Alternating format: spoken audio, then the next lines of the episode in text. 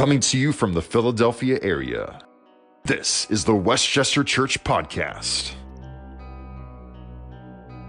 Check us out at westchestercfc.com. westchestercfc.com.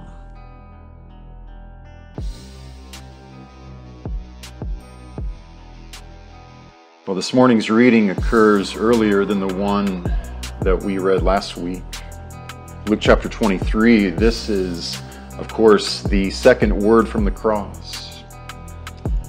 This is just after Jesus has prayed, Father, forgive them, for they know not what they do. And out of everything that Jesus says on the cross, this is the longest sentence of all of his dying words. And as we hear these words this morning, it is my hope and desire that we may feel them as much as we hear them and as much as we process them in our minds. Luke chapter 23 and, and um, 35th verse. And the people stood by watching, but the ruler scoffed at him, saying, He saved others let him save himself if he is the Christ of God, his chosen one. And the soldiers also mocked him, coming up to him and offering him sour wine, and saying, If you are the king of the Jews, save yourself.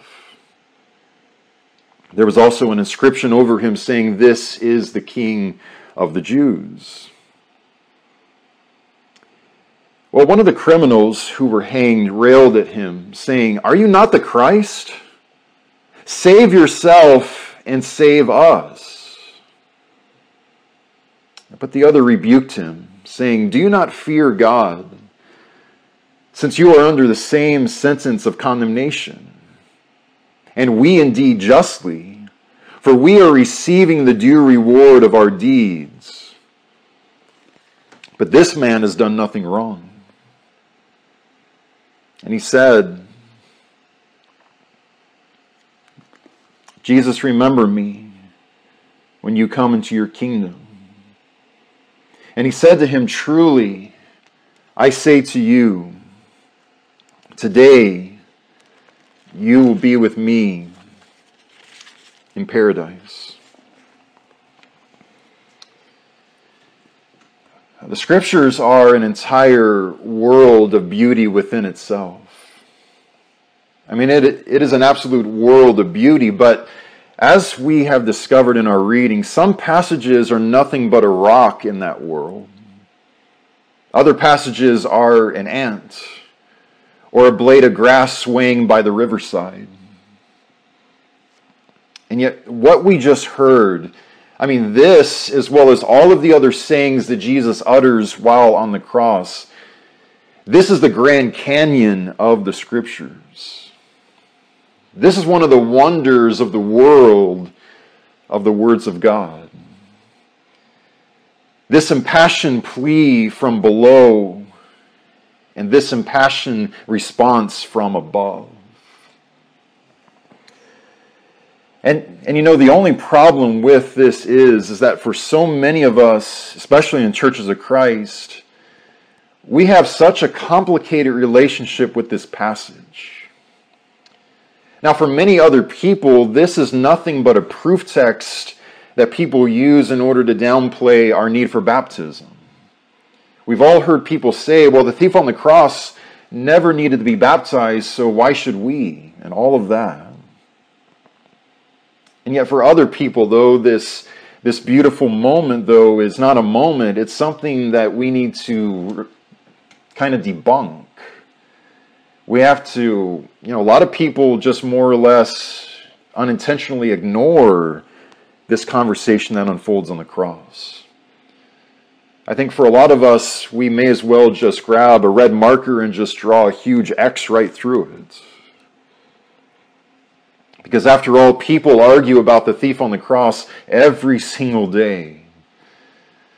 And I think that for at least a few of us, maybe if someone even says the criminal on the cross, our blood pressure begins to boil. we, we have a lump in our throats because we feel like at any moment this, this highly volatile argument is about to break out. And I had such a complicated relationship with this passage that in 22 years of preaching, I mean, I preached almost a thousand sermons in 22 years. And yet only two of those sermons were about what I just read. And the last time that I, I spoke about the criminal on the cross was at least a decade ago. and back then, in both instances that I spoke about the criminal on the cross, the only way that I thought that I was allowed to ever approach this passage was some angry and defensive message about why we need to be baptized. And we do need to be baptized. And yet I made the whole thing about, you know, the title of the message was, You Can't Be Saved Like the Thief on the Cross. And I'm going to give you five reasons why we're right and why the Baptists are wrong. And, and I went to Hebrews 9 and I explained how the new covenant had not yet gone into effect and all of that. And, and yet I'm not going to do that this morning. I'm not going you know, as, as important and as necessary as baptism is, I'm not going to preach baptism this morning. I'm going to preach Jesus Christ and Him crucified. I'm going to stand at the foot of the cross. I'm going to remove the sandals from my feet. I'm going to look up at what's going on on the cross. I'm going to ask, what does this mean? And I want us to be enchanted by the moment that unfolds before our eyes. Because when we do this, when, when we stand at the cross and we ask these questions and we intently watch what is happening there, what we notice is that, wait a minute, this is not a proof text. It's the extravagant love of God. This isn't a talking point, it's the kingdom of heaven. This is not about proving others as either right or as wrong, but rather this is about Jesus being lifted up on the cross and making a very wrong humanity right in his presence. And so as we see, as, as we look up together at the cross, what do we see? We see three men condemned to die on three crosses. And yet only two of them were criminals, though. Now, as for these other two men who Jesus is crucified with, we'll never know what their names were. Maybe it was Mendel and Benjamin, maybe it was Levi and Yeshua, but we don't know what their names were. Or rather, the only identifications that we are given to their identities is, as Luke says three times in the text, he refers to them both as the criminals. Other translations may refer to them as the robbers, but, but, but I mean, this is all that they were in, in the eyes of their society. They were criminals and they were robbers. And the signposts nailed above all of them broadcasted what their crimes were. And yet, even though they are referred to as criminals and as robbers, this, you know, what we need to understand is that this was not a case of um, a petty theft. In other words, these two men are not being crucified because they stole a loaf of bread or anything minor like that. But rather, all three are under the exact same condemnation, which officially, in the eyes of the law, was rebelling against Roman authority. Now, even though the accusations against Jesus were slanderous and not true, you know, the most damning accusation that his accusers were able to come up with was that, hey, Roman people, this guy is making himself out to be a king, and he's challenging Caesar. That's really the only thing that got their attention because if they said, well, he is blaspheming the law of Moses, that, you know, just shrug and, you know, who cares about that in their eyes? But if they accuse him of making himself out to be a challenger of Caesar, well, that, you know, that got their attention.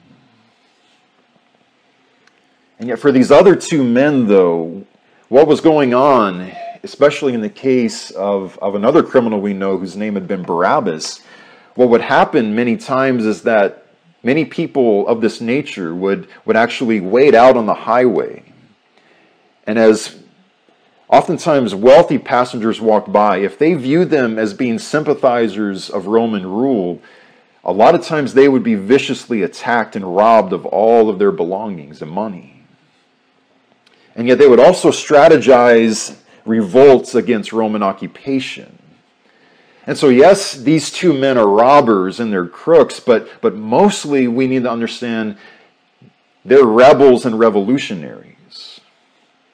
I mean, make no mistake about it, these two men have done horrible, barbaric, unspeakable things. Things that have tortured their mothers with grief every single night.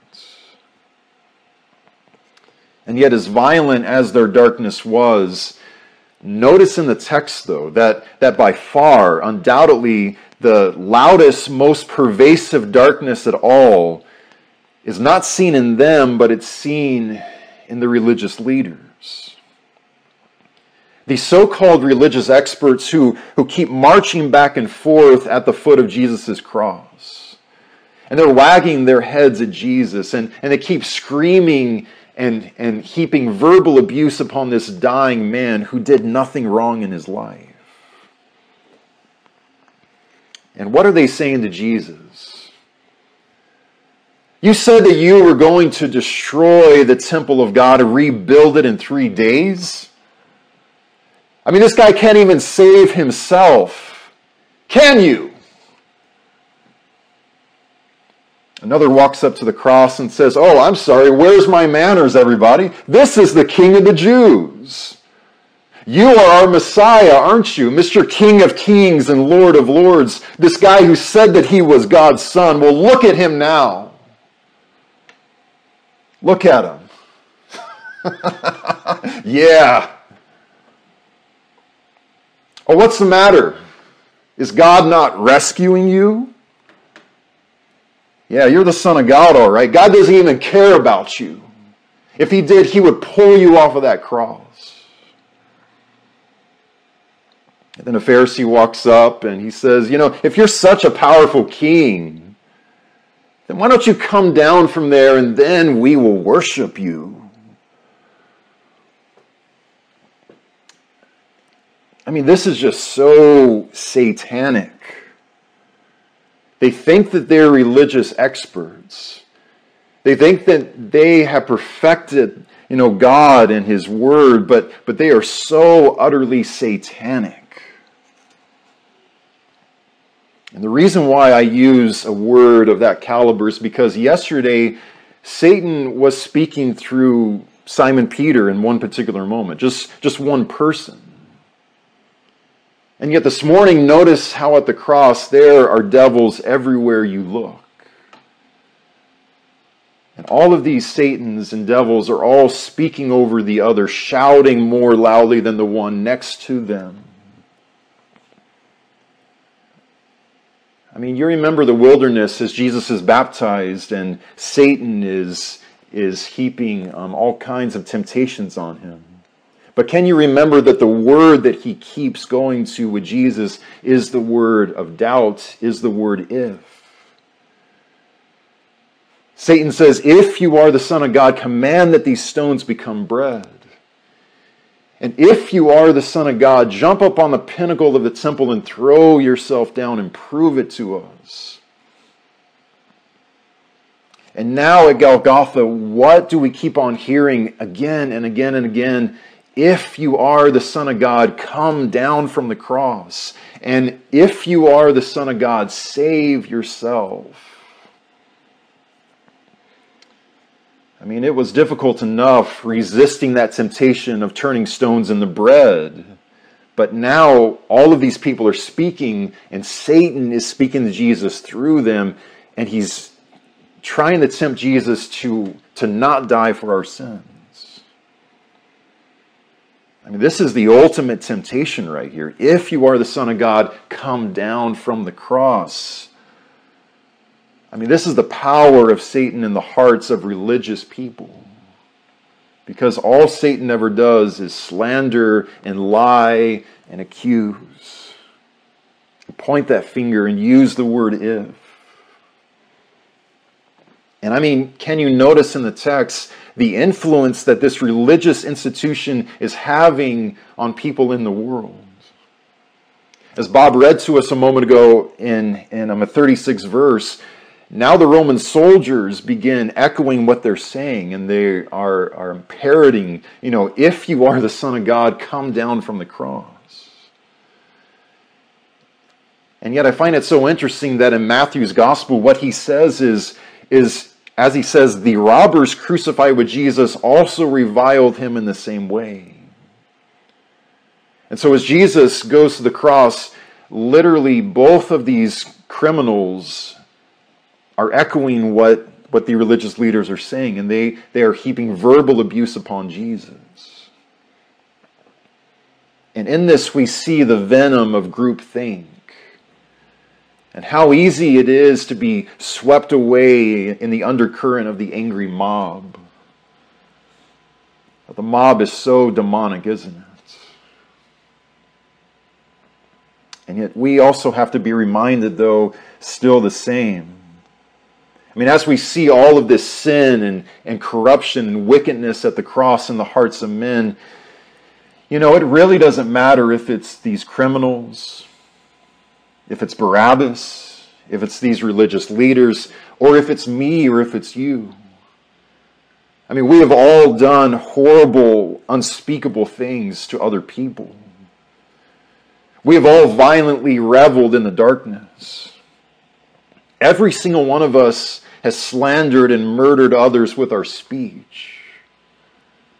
We've committed adultery in our hearts, whether spiritual or marital or however it looks as human beings. This, this is something that Jesus speaks to that, that we've all done in some degree.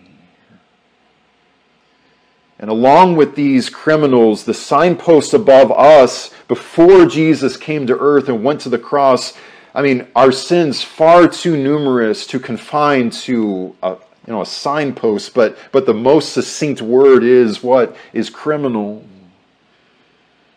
It's a word which means evildoer. It's saying to the world, this is the transgressor.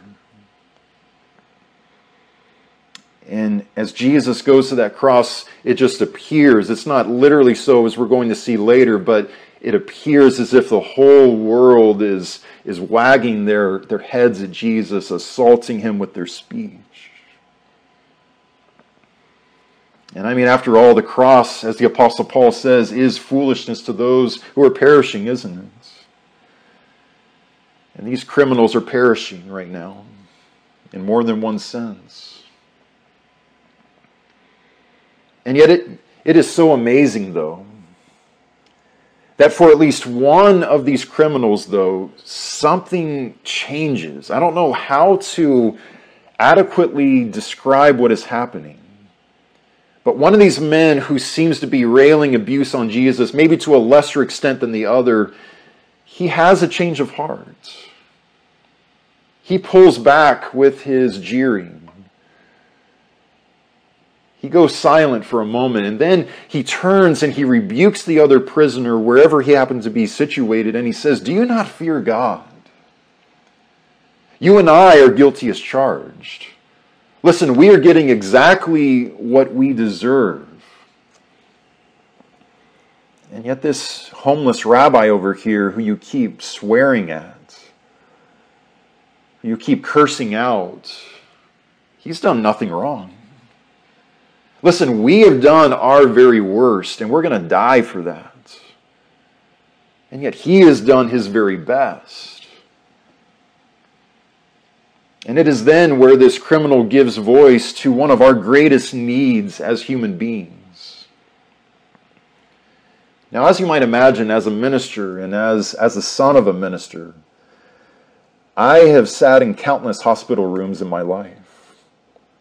I have sat by the beds of many hospice halls, and I've been around a lot of people as they died. And with very few exceptions, it has been my experience that in these moments, as people are literally saying their dying words, people don't use waning energy and their final words on small things. You understand what I mean by that?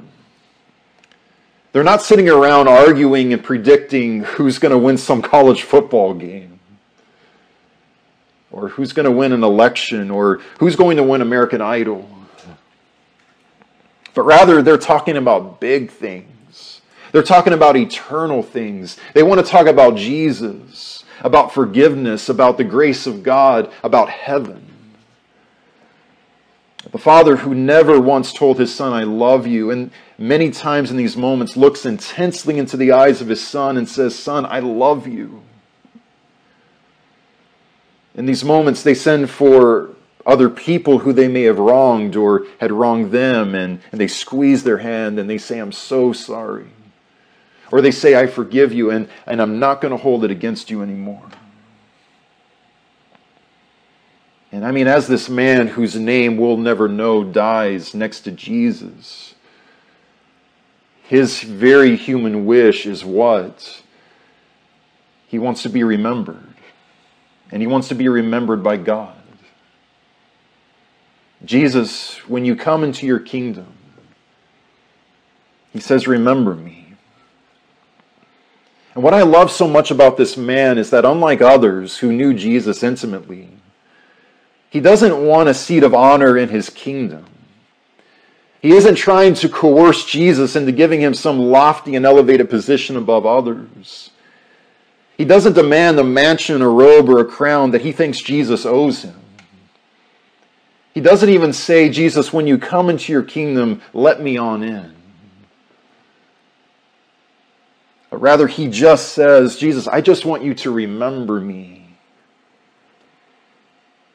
I mean, this is such a human need for us to be remembered and for us to be known. I couldn't believe this as I heard it, but a lot of you know the name Pat Riley. Pat Riley was, was of course, the um, a coach of um, Showtime Lakers in the 1980s. He had those Armani suits and the slick back hair, and he was all over magazines and on television screens constantly one of the greatest coaches in all of sports.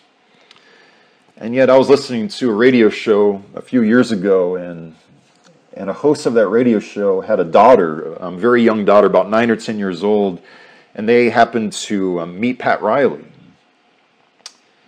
And he was absolutely amazed that he got to meet Pat Riley, but then his very young daughter looked at him and said, Hey, who was that creepy old guy who was speaking to us? I mean, it just shows how fleeting it is, you know, who we are in this world. I mean, if you don't believe that you are a forgettable phase, I mean, just go back to your high school and walk your high school campus and see how many people call out to you and remember your name. You know, I did that about maybe three or four years ago, and nobody knew who I was. Everybody had changed. Everybody graduated and retired. And it happens so fast, doesn't it? At a congregation I was once at in Florida, there was a minister or um, a man who used to be a minister at that church many years ago in the early 90s. He came as a visitor, and I mean, nobody but me knew who he was. And sure enough, you know, if I were to come back here, you know, like 40 or 50 years and to walk inside our auditorium, I don't think anybody's going to even recognize me. It's just like, who's, you know, who's that creepy old guy in the back? I mean, we are so forgettable to other people. And those old um, black and whites of our great great grandparents can you know can we even name one of our great great grandparents by name. I mean, I, have no idea who they were, I don't know their names. And yet, as this criminal speaks to Jesus, I mean, I mean, do you know what absolutely astounds me, though? What absolutely amazes me is that this criminal gets it. You know, in the Gospels, whenever Jesus speaks about his kingdom or, or about the kingdom of God, nobody understood what it actually was. Not the 12 disciples, not the um, individuals on the road to Emmaus. Not even Jesus' own mother understood what he meant by that. And I mean, when Jesus died, everybody saw the kingdom of heaven as this failed experiment. And as Jesus as a failed Messiah. It was summed up best of all by one of those travelers on the road to Emmaus who says in Luke chapter 24 that, that we had hoped, you know, in the past tense, we had hoped that Jesus was the one to redeem Israel.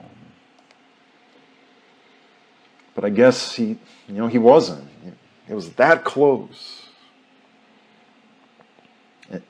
And so that was what um, a perception was of, of the kingdom of heaven. But, but notice, though, somehow, in some way, out of everybody in all of Jerusalem, it's this violent criminal robber. He is the one who seems to understand the best. He's saying to Jesus, Don't remember all of the horrible things that I've done. Don't remember all of the people who I hurt and who I stole from. Don't even remember me as the criminal, as all of, of history and time undoubtedly will. But rather, he says, Jesus, just remember me, my face, my voice, and, and remember this moment that we're having right now. Those were his dying words. Jesus, when you come into your kingdom, remember me. And last of all, this morning, we see the divine response. And, and it is a divine response, isn't it? Whereas he says, Jesus, come into your, or when you come into your kingdom, remember me, Jesus says, well, in our text, we know it by, by um, a different word. Right there in the text, he says, truly, and yet, did you know, though, what this word really means in the original language? As Jesus responds to his wish and to his desire, this is the word for amen. I wish so bad that this was the word in our Bibles instead of that. Where Jesus, when you come into your kingdom, remember me. And Jesus said, Amen. Remember you in my kingdom? Amen. Let it be so, Jesus says. And then he says, I say to you, yes, you, even you, this, this guy whose name and identity has become the criminal. He says that I say to you that here today, you know, not 10 million years from now, not at the end of the ages, but today, you, you know, he says that you will you don't have to cross your, your fingers or, or rub a lucky rabbit's foot. It's not a matter of, of if or somehow, but, but this is a matter of when. He's telling this, this man that this is going to happen. That you will be with me. Jesus says, I'm going to do so much more than just remember your face but rather you are coming with me. And for all of eternity, where you'll be, there I will be, and where I will be, there you will be, right next to my side. And where we will be, Jesus says, is in paradise. It's a word that means a garden. And the moment that I, I read that, I thought of Marianne. I remember speaking to her about her garden and how she said that God's presence and and the idea of heaven is just so much closer to her when she's there, and, and that is not a coincidence. Whenever we see this word paradise in the scriptures, this, you know, this is a comfort that Jesus speaks of in his parable of the rich man and Lazarus. Where Lazarus dies and the angels, you know, with, with a great degree of tranquility, they carry his soul to Abraham's side. It's the indescribable veil that the Apostle Paul glimpsed through that he refers to as God's paradise in 2 Corinthians. It's a place where, where Jesus speaks of in the book of Revelation, where all of those who overcome are going to dwell and inhabit in perfect peace. And so to the Jewish world, this, this word of um, that I will be, or that rather you will be with me in paradise, it's the idea of being in this realm of absolute peace. And it cannot and it will not be interrupted by any troubles or any sickness or even a devil anymore. It's a place of absolute comfort that is too ethereal and too heavenly for words. It is a peace that is so impossible that it obliterates the human imagination. And yet, the most powerful thing about this, this whole response Jesus makes, and the reason why I, I had saved this, this specific passage for, for um, us this morning, is because as Jesus and this criminal dies, notice that they're speaking of themselves not in the past tense, but in the future tense. As the criminal speaks to Jesus, he's saying, Jesus, when you come into your kingdom one day, remember me there on that day. Jesus is showing him that even though, yes, even though we, we are about to die right now, this is not the end. And as you know, whenever anybody around Jesus ever died, he, he never says, well, they just died, but he always says they fell asleep. And those who fall asleep soon are going to awaken. And if his future with Jesus is to be paradise, then what this means is that also even his own present is paradise as well. Even as he stomps through hell by a death on the cross, as, as our songbooks say, anywhere with Jesus I can go to sleep. When the darkening shadows round about me creep, knowing I shall waken nevermore to roam. And yet, as long as I'm with Jesus, anywhere with him is home, sweet home. Anywhere, anywhere, fear I cannot know. Anywhere with Jesus I can safely go. And so, yes, Jesus is dying for the sins of the world and he's defeating Satan, but, but as we are in celebration this morning and all the days of our life, on that third day, on that third morning, the sun arose. And as the sun arose, the sun arose. And as a stone was rolled away, Jesus defeated death and removed its sting from our souls. And it's interesting that when Jesus was resurrected, he was resurrected of, in all places, a garden. Mary Magdalene thought that he was the gardener. and yet he's so much more than that, isn't he? He is the risen Savior whose spirit within us makes life on this earth a paradise and yet who especially is going to one day bring us into his paradise just as he brought this thief on the cross into his paradise. And yet as for this other criminal who was jeering Jesus, the you know the last that we ever hear of him was him taunting and cursing Jesus. As far as we know, those were his dying words. And yet, for this other man, though, what a beautiful departure. I mean, not even King Herod could get a word out of Jesus. A Roman governor barely, barely did.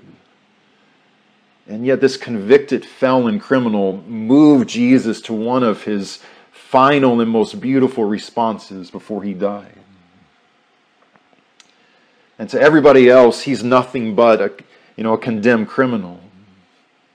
And yet to Jesus, he is a blessed and a faithful son. We may say, you know, despite everything that guy did, and Jesus said, Amen. Even though he beat other people to a pulp and he stole from them, and Jesus said, Amen. Even though all he ever brought on his mother and father was, was you know, just absolute dishonor and disgrace. And Jesus said, Amen. Even though he was just cursing him out 10 minutes ago, and Jesus said, Amen.